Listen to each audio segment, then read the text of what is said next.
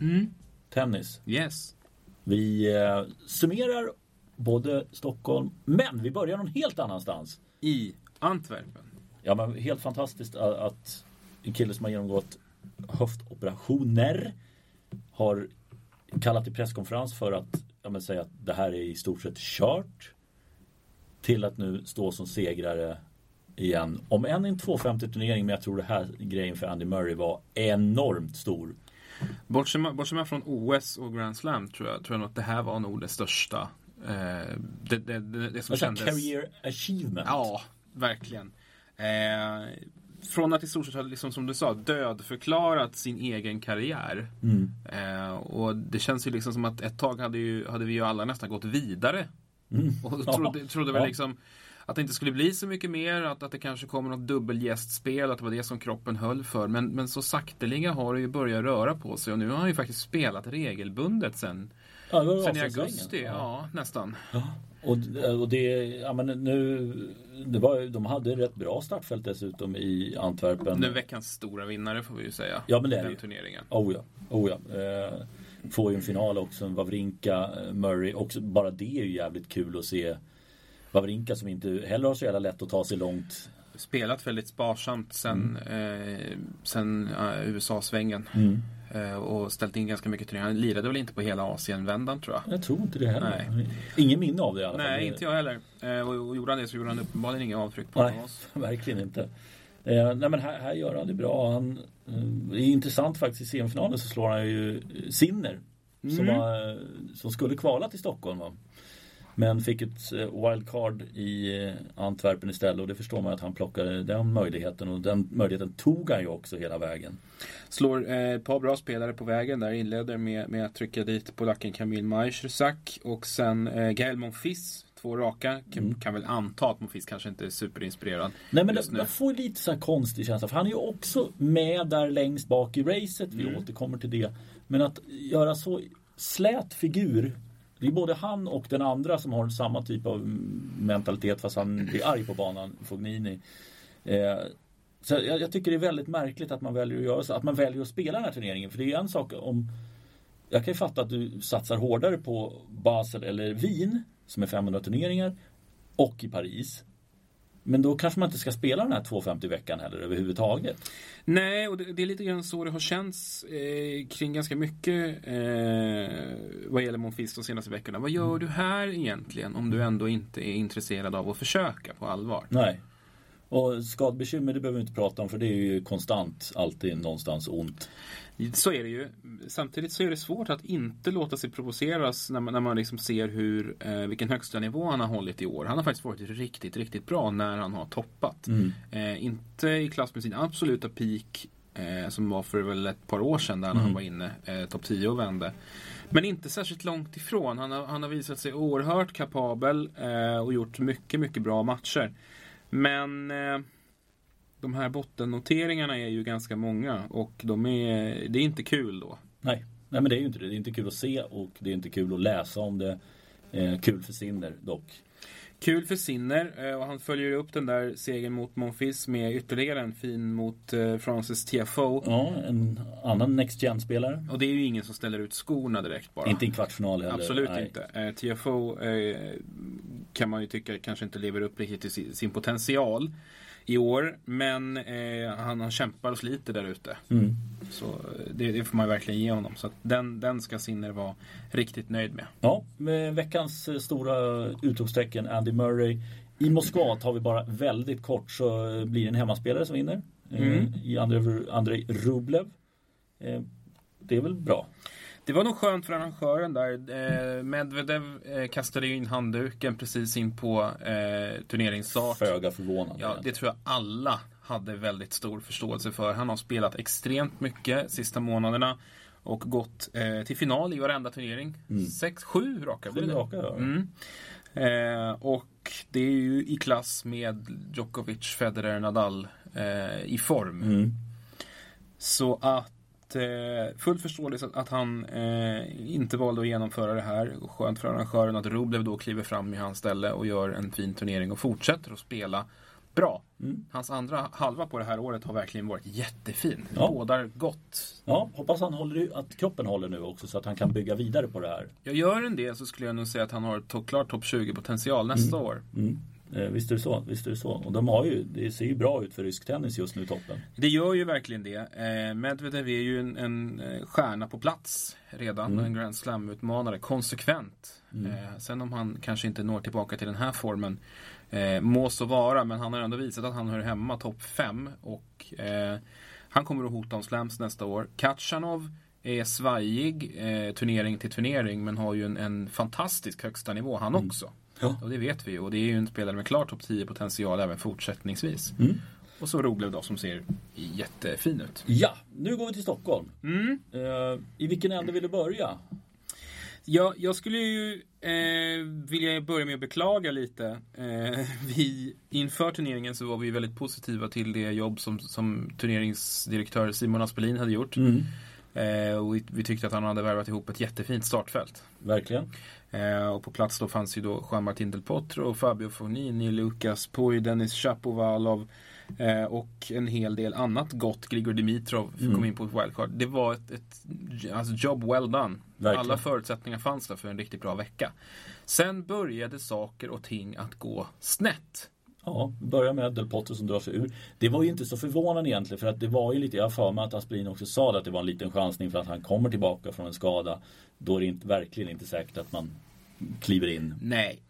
Alltså, de, turneringen var naturligtvis medvetna om riskerna. Eh, tyckte att det var en risk värd att ta. Det tycker jag också. Jag håller med. I, eh, hade, hade både Fognini och Del Potro kommit dit utan skadeproblematik tror jag inte att man hade egentligen haft råd med båda två. Nej, nog gränsfall. Eh, så Del Potro kan man nog ha fått lite billigare just på skadegrejen där också. Att det... Eh, men, men som sagt, det var en risk värd att ta. Nu kom han inte. Pui drog sig också. Mm. Inget affischnamn, men, men en, en, kille som är bra att ha med där uppe ändå. Eh, och sen fortsatte liksom eländet i att Fognini och Dimitrov åkte ut i stort sett direkt och andra högt rankade spelare som Fritz och Evans Eh, gjorde lite samma sak. Mm. Eh, och där sen Mikael Ymer försvann i andra rundan. Supertrött var han. Ja, det syntes. Jag tycker det var så tydligt. Ja. Det kändes egentligen redan, redan lite som mot Sosa, men det var en sån urladdning från hans sida. Där, var, där krämade han ur det sista han hade tror jag i kroppen. Mm. Eh, då, då dog mycket. Ja, det, det, gjorde ju det, ska sägas. Så, och, och titta på, om man tar Micke Ymer där. Jag tyckte i andra set, första set var inte alls roligt i, i matchen mot Stebe. Eh, Stebe spelar smart, ska sägas. Eh, andra sätt tycker jag att man ser att Micke Ymer vill, han, han, vill så jävla mycket, kämpar så jävla mycket. Men det svarar inte fullt ut. Det är mitt intryck i alla fall från sidan. Det svarade inte när det drog ihop sig till tiebreak där. Han orkade inte helt enkelt. Och det var ju någonting som han flaggade för redan in, innan turneringen. Att ja, men Han var tydlig med att han var sliten. Mm. Han var trött och han hade nog inte spelat den här turneringen om det inte hade varit en hemmaturnering. Nej. Nu har han ju dragit sig ur Hamburg den här veckan också. Där mm. han skulle ha spelat egentligen. Rätt val. Och det är väl oklart om han spelar mer i år va? Ja, jag, skulle kunna, jag, jag skulle kunna tänka mig, det finns ju möjlighet att spela någon eller par, par två challengers till. Plocka lite fler poäng. Mm. Eh, skulle jag mycket väl kunna tänka mig. Men eh, hur som helst, att ingen skugga ska falla över honom. Nej, han, nej, han vinner en match, han, han, slår en av de högst rankade spelare som han någonsin har slagit. Mm. Han gör det jättebra. Eh, det, nej, det, var, det var oflax första dagarna verkligen. Eh, och framförallt på kvartsfinaldagen kände man väl där att... Ja, ja men där var det lite fel. Jag funderade på, ja men ska jag gå över och titta? För jag var så pass nära och då var det så här Nej, jag har faktiskt ingen lust. Nej. Och det kändes väldigt tråkigt att känna den känslan. Att, ja, verkligen. nej, det, jag, jag, kände mig inte alls sugen på att, att, gå och se lite grann där på, på eftermiddagen. Så att jag skippade faktiskt fredagen där. Uh, och jag, blev, jag ledsnade ur också. Jag tittade på början på Tipsarevic eh, Fognini. Jag kollade de två första gemen. Mm. Och då var min analys här. Ah, ja, men det här, det här plockar Fognini lätt. Han, det var inga konstigheter. Första gemet blåser han av. Andra gamet spelar han bra halva eh, tipsar över servegame. Sen så missar han några grejer. Ja men det är inga konstigheter. Han har full kontroll på det här. Kommer hem. Eh, börjar laga mat. Får ett samtal. Du, eh, Fognini ligger under 6-1, 4-1. Va? hur i helvete gick det till? Liksom? Det, är helt sanslöst konstigt. Mm. Men där var vi inne på det där med samma som Monfils. Vad fan gör du här om du inte vill mm. spela? För att uppenbarligen, du förlorar inte mot Janko Tipsarevic i, i hans sista turnering. Och han såg i ärlighetens namn inte speciellt bra ut i inledningen där heller. Men det förlorar inte med 6-1, 6-1 om du är en contender för topp 10 idag. Det är... Nej, det finns inte. Tipsarevic har ju bara tagit stora segrar mot topp 100-spelare de sista åren. Mm. Eh, så det, det, ska naturligtvis inte hända. Det var en supertank. Eh, jag tror inte att Fognini kommer att få pengar för att ställa upp i, i en svensk turnering igen. Nej, jag har svårt att se det också. Det här var, det var lite, man blir lite beklämd av, ja. av en sån insats. Ja. Tråkigt. Eh, Tipsarevic sa tack och adjö i Stockholm. Ja, han gjorde det. Eh, och det får man ju lov att säga att det var jättefint. Det var mycket folk kvar. Den matchen slutade väldigt sent för det var den sista på fredagen. Mm. Eh, och jag tycker det är jäkligt snyggt att så många var kvar för en spelare som faktiskt har Ja vi minns ju honom från eh, Tipsy Time bland annat när han hade var väldigt... Eh, när han var pigg på det, när han var topp 10. Han var ja, strax runt han, där. Han var duktig, tog rygg på Djokovic där rätt mm. bra när, när han breakade. Eh, och jag tror han kom upp som åtta eller något sånt där. Han mm. nådde något ATP-slutspel och, och eh, gick konsekvent ganska långt i, i, mycket, mycket stora turneringar. Så han var bra där för, ja, men nu är det nästan tio år mm. sedan. Eh, åtta år sedan kanske. Ehm, då, då, var han rätt underhållande och liksom, han, han maxade ut ganska ordentligt på, på, sin, på den potential han hade. Han var väl, liksom, kändes ju aldrig som någon superduper talang direkt. Nej. Men, men fick ihop en, en riktigt, riktigt fin karriär. Alltid i skuggan av Novak naturligtvis. Men, men eh, en, det är en karriärsgärning som man kan vara mycket stolt över. Verkligen. verkligen. han blev ju kvar sen i, i turneringen och följde eh, Krajinovic. Mm. Satt och supportade honom eh, i finalen sen. Eh, intressant faktiskt. Nu, han ska faktiskt spela en, en grej till och det är Davis Cup. Mm. Eh, men eh, det tar vi sen. Eh, eh, kul i alla fall att han blev så hyllad tycker jag. När man väljer att spela, ja, ja det är Europa för all del men jag trodde inte att det var så många som hade den hade den kollen på, på Tipsarevic. Så roligt där. Eh, I övrigt då, så, men när vi kom där fram till kvartsfinalen, det kändes som att det här är Dennis Chapovalovs stora chans. Verkligen. Eh, både i kvart och sen även i semi, då var ju, kändes det egentligen som att Carreño Busto var det enda riktiga hotet. Han såg rätt bra ut fram till dess. Mm. Men plockades ju ner av Filip Krajinovic. En bra match. Ja, absolut. Eh, bra, det, det small ordentligt där. Jag tycker att Krajinovic gjorde det väldigt... På något sätt spelade han höjde sig lite till. Karjani Busta tycker jag, han rör sig bättre eh, än Krajinovic. Han eh, kan också eh, liksom, få utväxling både forehand backen, kan dessutom mixa upp lite grann. Men eh, det räckte inte för Krajinovic var, han var riktigt på tårna. Ja, jag tycker Krajinovic jobbar bra rent taktiskt hela veckan faktiskt. Eh, han, han, har, han är ju väldigt allround som spelare och kan göra väldigt mycket där ute. Sen har han ju kanske inte liksom de en, enskilda slag som, som eh, utmärker de allra bästa. Eh, det är väl det som egentligen fäller lite avgörandet i finalen också. Jag tycker Krajinovic börjar med en ganska tydlig plan att han ska liksom eh, vill, vill inte in i de här baslinje eh, stå och smacka på baslinjen mot, mot Chapovalov. Det fattar han ju tidigt att det går ju inte. Nej. Däremot är han klart bättre än, eh, i, i volleyspelet än vad Chapovalov är och söker sig tidigt på nät där. Mm. Ja men det gjorde han bra. Nu var Chapovalov väldigt snabb och Karin Bostad mm. också snabb. Men jag tyckte i de nätattacker han företog sig mm. så gjorde han det väldigt bra. Det var Faktiskt. väldigt lite tveksamhet utan han gick fram, han gick ner, spelade bollen, behöver inte alltid vara stenhårt dödande, vinklade bort dem, gjorde det väldigt jobbigt. Eh, för motståndaren. Och eh, nej, jag tycker han gjorde rätt. Det var bara i finalen att han, han mötte en spelare som var bättre. Ja, han möter en bättre tennisspelare. Mm. Eh, och vi har kastat mycket skit på Chapovalov de sista mm. månaderna. Mm. Och tyckt att han känns ofärdig, framförallt taktiskt. Men det har hänt mycket sen Michail Jusjny kom in i bilden. Mm. Och det, precis det här som vi har efterfrågat, det här att han ska lugna ner sig på banan. Och inte vara så otroligt trigger-happy och, och avlossa den där forehand-kanonen som han så gärna vill. Eh, utan vänta till rätt läge uppstår. Det har han blivit mycket, mycket bättre på. Eh, och det visade han ju framförallt den här veckan tycker jag. Mm. Eh, särskilt i, i finalen. Det är vissa moment där. Det är, det är några breakbollar. Mm, vi, vi, var, vi var båda två här innan. Ja, vi reagerar på det båda två. Att, att det, finns, det finns en del situationer där, där han liksom får påminna sig själv om, om att oh just det, jag, jag, ska, jag, ska, jag, får, jag ska få lugna mig lite här nu. För han slog bort ett par, två eller tre breakmöjligheter som han hade som såg till synes Ganska, Ganska- ganska enkla ja. Ja. ja. Eh, Men, men det var i stort sett det enda som jag såg. Jag trodde faktiskt att man skulle få se en större nervositet i andra set. Första set, fine. Det är första set. Men när det börjar dra ihop sig, nu är du nära din första titel. Så trodde jag att han skulle svaja mer. Nu var det på de bollarna.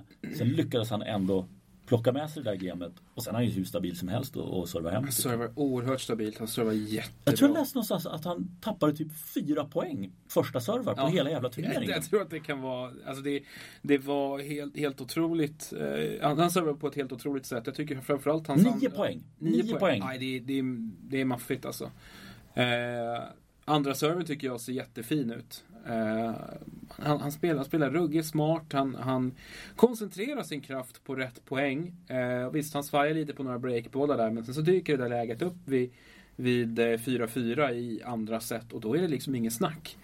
Eh, där, där är han eh, precis så stabil som han behöver vara faktiskt. Mm. Ja, det, det där var nej, men väldigt roligt och jag tror det är jättekul för Stockholm Open också att få sätta upp Dennis Chapovalos namn på den listan av vinnare som är där. Ja men Krajinovic i all ära. Mm. Han, han har ju varit Stockholm Open flera gånger. Han har till och med fått wildcard hit tror jag en gång för länge sedan. Eh, men, men det är ju inte ett framtidsnamn på samma sätt som Chapovalov är. Han är trots allt bara 20. Det Mm. känns ju inte riktigt så. Eftersom han har varit med ett tag redan nu. Och, eh, men han har många titlar kvar att vinna. Ja.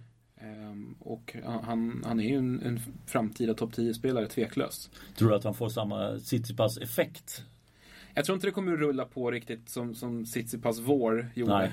Nej. Det har jag lite svårt att tänka mig, men, men han plockar nog ett par titlar nästa år, det tror jag. Mm. Eh, och i den här typen av turneringar så känns han ju som en given segerkandidat nästan oavsett vilka det är som ställer upp.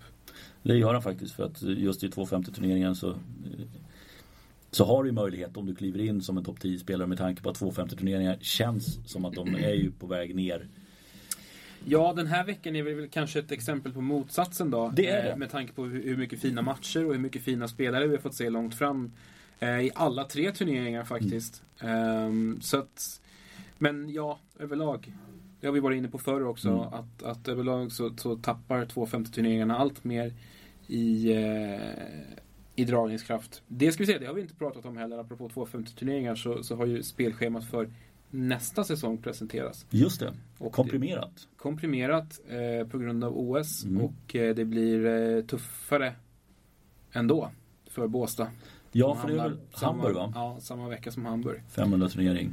Inte kul. Nej, det är samma som det var 2016 var det ju också samma att de hamnade samtidigt som Hamburg. Det blir väldigt intressant att se hur de inte tar sig ur den knipan. De har ju vetat om det här också. Naturligtvis. Men hur de ska gå tillväga för 2016 var inte heller någon Fördelen de har nu är att de kommer att ha en Mikael Ymer som med all sannolikhet kommer att gå in direkt i turneringen. Det, Det- är rätt skönt att de faktiskt har ett riktigt affischnamn den, den gången. Mm.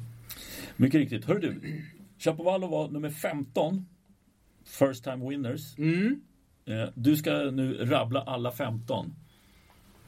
Alla 15 first Ja. time winners. Ja, Den här säsongen. den här säsongen. Ja, du får faktiskt använda din fusklapp på det här. Fusklapp? Vad fan, jag har ju samma lapp också. Nu ska jag inte titta på min lapp, men eh, det har ju varit en, en del liksom journeymen, eh, eh, lite äldre spelare som har plockat sin första, första titel. Tennis Sandgren, Gjorde du först i Auckland. en av dem som, som har vunnit. Eh, Juan Ignacio Londero, Ja, den, den är fin. I Cordoba. ja, Guido Peja, Mm, också samma kontinent, Sao Paulo. eh, Adrian Manarino Ja. bröt förbannelsen till Ja. slut efter sju raka finalförluster. Ja, i Hertogenbosch. Eh, och sen har vi Nicolas Jarry, Mm, precis, i Båstad. eh, Riley Opelka. Gjorde det i New York. Eh, och där någonstans tar, tar eh, minnet slut för mig. Ja, men du har en australiensare som har vunnit flera titlar. Alex de Minar Ja. Vann ju sin första i Sydney och sen har ju gått och vunnit fler till. Eh, och Chapovalov förstås. Då. Chapovalov förstås. Eh, Tidemans adept. Rado Albot. Ja. Laszlo Djere. Garin. Vi har Sonego. Taylor Fritz, Lajovic och Hubert Hurkacz. Mm. Där var de 15. Men då var jag så fiffig eftersom jag är så oerhört gammal också. Så jag blev så nyfiken på för att förra gången det var så här många First time winners, det var 99. Och lite också så här, kan det vara ett generationsskifte på gång när det är så pass många? Det är mycket möjligt att det är. 99 då, så var det 16 stycken. Eh, om du klipper fem av de här så är jag jävligt impad. 16 stycken 1999. Mm. Har faktiskt två världsettor. Två stycken världsettor. Kan det vara så att Roger Federer vann sin första titel 99? Nej, han vann det tidigare. Han vann den tidigare. Eh, Rafael Nadal var ju bara 13 år så det, det hände Nej, det, det, det, det är inte... Däremot så kan Leighton Hewitt ha vunnit sin första titel då. Det trodde jag också, men nej, han, han hade faktiskt redan 97 eh, så lyckades han. Utan det här är två andra killar. En en landsman med eh, Nadal. Eh, kan det vara Juan Carlos Ferrero? Ferrero vann sin första titel. Och Eh. sen en annan europé. En europeisk före detta världsetta. Ja. 1999. Mm. Jag blir inne i politiken och snurrar nu för tiden. Är Marat Safin? Jajamensan. Eh, kan, kan det vara så att Andreas Vinciguerra vann sin första Nej. där? Nej, inte. Eh, ingen svensk med. Har en, eh, en turneringschef för en eh, amerikansk masters. För en amerikansk masters. Med en egen lång karriär.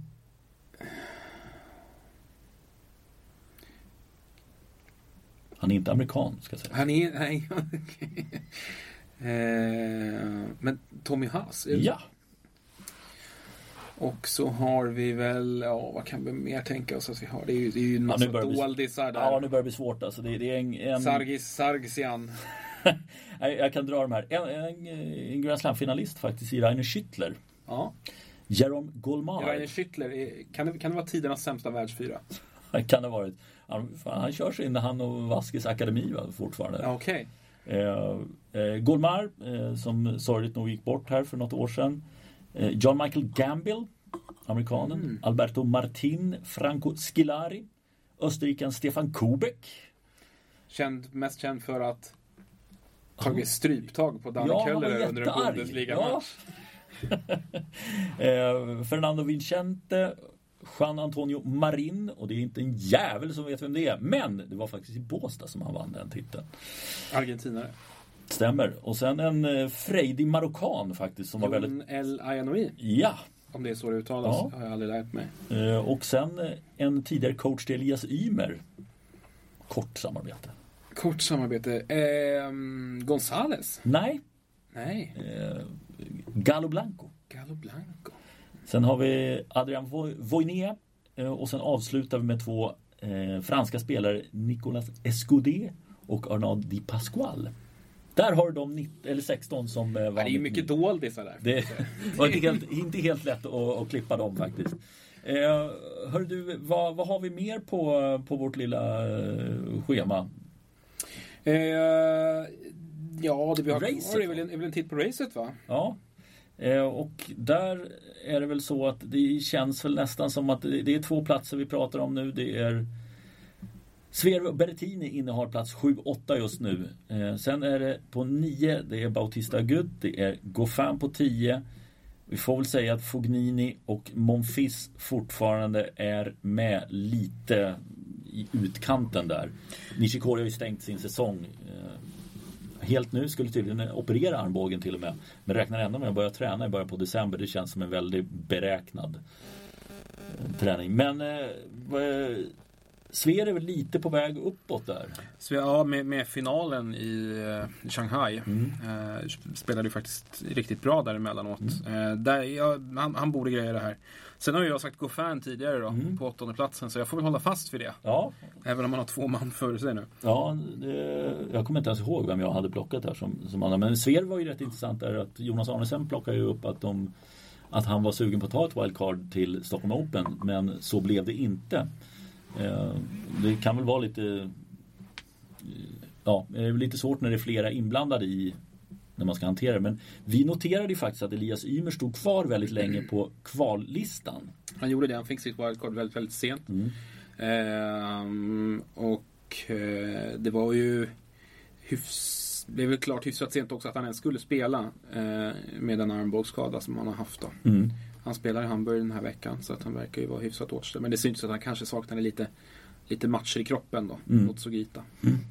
Eh, men, eh, nej, men Zverev känns som att där är en liten pekar fortfarande, pilen pekar fortfarande uppåt. Så är det. Eh, Berrettini eh, kan mycket väl faktiskt fortsätta här. För jag såg lite från, från eh, spelet igår. Såg väldigt bra ut tycker Mm.